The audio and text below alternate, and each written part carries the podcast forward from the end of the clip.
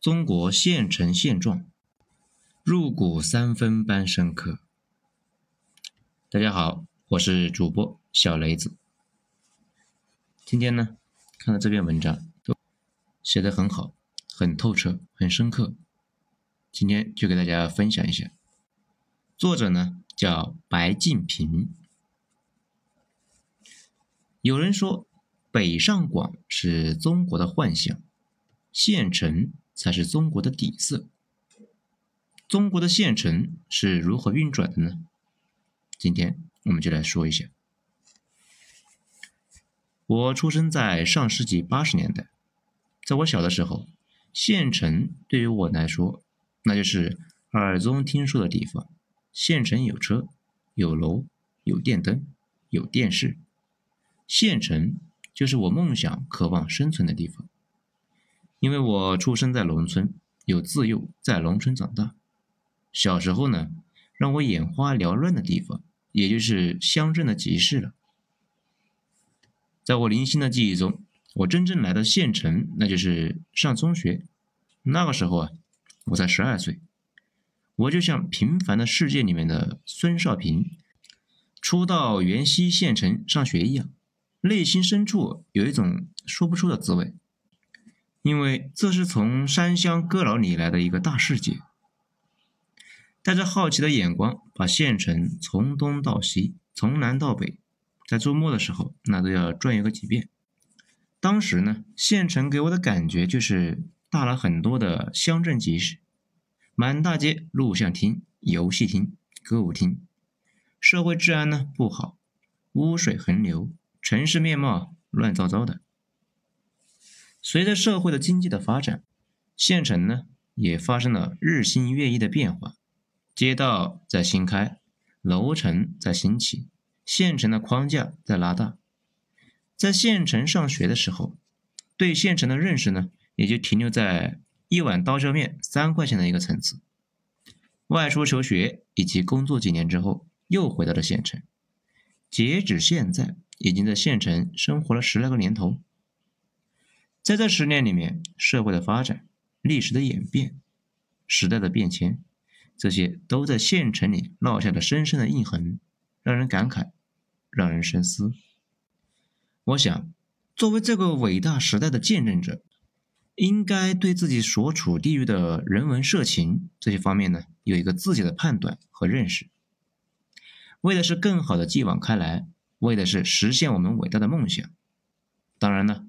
咱们说这个，并不是批判，也不是颂扬，只是站在个人的角度，以个人的眼光，从社会氛围、文化习俗、休闲娱乐、消费、县城建设、人才就业、住房、教育、医疗、养老、交通出行、婚嫁等方面进行了一个浅薄的分析，见效于人。好，我们先第一个来讲一下社会氛围方面。大城有大城的吃喝拉撒，小城有小城的喜怒哀乐，乡村呢有乡村的酸甜苦辣，熙熙攘攘，纷纷扰扰，都究竟逃不过名利二字。县城卡在中间的位置，这个地方，进可以看到城市的繁华热闹和贫困潦倒，退。可以看到农村的一境优美和困苦挣扎。生活的县城呢，少了些城市的冰冷，多了一些乡土的热情。芸芸众生，众生百态，铸就了县城的社会氛围。县城是一个典型具有精英掌控的社会。一个县域社会有几十万人口，但是真正有权有势，或许呢，只是几百个人。在这几百个人里面，有两三百个科级干部以上，然后呢，有几十个比较有影响力的各行各业的老板，再有呢，就是几个有头有脸的江湖人士。这几百个人实际上构成了一个熟人社会网络，相互之间即便是不熟悉，也会通过其他的渠道，短时间内了解到各自的底细。身处网络中的一个人呢？如果碰到什么事情需要找网络当中的任何一个人，想一想办法，都会搭上线的。可以说，县城的一举一动，县城的孰重孰轻，县城的风云变幻，都在这群人手里面掌握着、捣鼓着。县城是一个陌生环境下的熟人社会。走进县城，许多人呢你不认识，但是许多人你又认识。如果你在县城生活，走在街上，会有不同的熟悉度的朋友或者认识的人来给你打招呼，面带微笑，同时乐此不疲。两个陌生人见面，扯东扯西的聊天，也能够引出一系列的亲戚的连带关系。你打交道的圈子和人重合的几率会非常的高，所以名声和口碑非常重要，它几乎代表了你所有的信息。而每个人的身后早已贴满了各种被别人定义的标签。县城里稍微有头有脸的人，就会呢被大众所认知。县城是一个关系大于规则的社会，在县城里面有关系好办事。这个观念呢根深蒂固。路上的车追尾了，事故双方下车，首先是先打电话找人，亲戚朋友那叫上了一大群呢，好像要打架似的。然后呢各自通过关系找交警，以至于啊我到现在都不清楚，只走正常渠道的话，究竟能办到什么事呢？维护到什么权益？县城的人讲的是关系。靠的是裙带和朋友，在县城人看来，关系比规则更重要哦。关系到位，事情那就不会荒废了。人脉决定成败，至于规则、能力、才华、水平等一切都靠后。你的能力所体现的呢，不再是收入相差几百块钱，而是在于你认识多少人，有多少各行各业的渠道。能为多少事开方便之门，在灰色地带又如何游刃有余？大城市的关系问题啊，也许会让你望而却步，说的是心服口服；但小地方的关系问题呢，会让你哭笑不得，咬牙切齿却无能为力。县城是一个有圈子、有场子的社会，在县城有级别就有区别。级别呢，通过地位、财富以及权力来显现。级别不同的人很难混在一个圈子里面，但是可以聚在一个场子上把酒言欢。不同级别的人组成了不同的圈子，朋友那也很固定。圈子有高低之分，但是没有大城市那样泾渭分明。在县城呢，圈子很重要。你是这个圈子里的人，有什么事情，圈子里的人自然会照顾到你。有人很难融入进圈子，有人想从一个圈子进入到另外一个圈子，但是难度系数和干部晋升一样很大。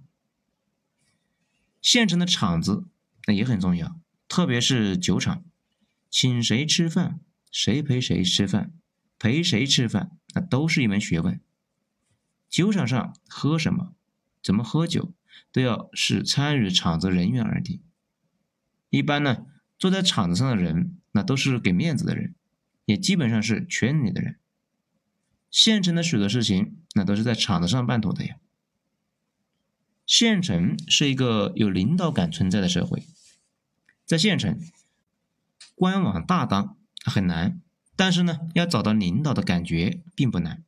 无论你是派出所、税务所、土地所，那只要是所长，在县城都算是高干。一官半职在都市是职业，在县城呢，那就是领导。一个有实权部门的正科级的局长出行都会有人提包、端茶，然后呢前呼后拥，而且会目不斜视。在县城有职位的人大多会被滋润的精神气爽，那穿着讲究，为官的气场呢非常的十足啊，让普通人望而敬畏。县城是一个安逸稳定的社会，在县城生活，慢慢的呢，就会温水煮青蛙。当你的才华配不上野心的时候，不知不觉，你的理想抱负在脆弱的自制力下就会分崩离析。你想自律，你想斗志昂扬，那些糖衣炮弹，那些场子和烧酒，不断在摧毁你的毅力的最后的堡垒。在县城有想法的人，一旦失去了贞操，大多数都最终嫁给了县城。接受这一切，那要么幸福，要么呢甘于平庸。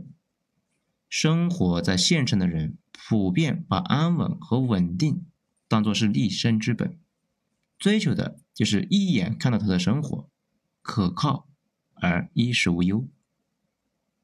县城是一个缺乏包容性的社会。在大城市，大龄青年怎么样？丁克怎么样？不买房怎么样？不要铁饭碗怎么样？穿着怪异又能怎么样？没有人在意你，没有人关注你，这就是大城市海纳百川的包容性。可是，在县城，工作必须得等前辈退位让贤，婚姻必须是门当户对，结婚之后必须呢立马生孩子。要随波逐流，不能特立独行，不能够按正常的模式生活，很快会被打入另类啊！县城是一个信仰及诚信缺失的一个社会。当前，信仰和诚信的严重缺失，不仅是在县城，而是在全社会发展的最大的障碍。信仰的缺失会导致缺乏底线，无所畏惧。有恃无恐，人们呢只相信权力和金钱，只跟着自己的欲望茫然前行，愈走愈远。曾经在县城亲眼遇到过一件事情：门面房那是父亲的，租赁费呢却是儿子在收。父亲向儿子索要租赁费的时候，引起了父子之间的激烈争吵，以至于谩骂道：“儿子给老子称老子！”甚至呢要动手打父亲。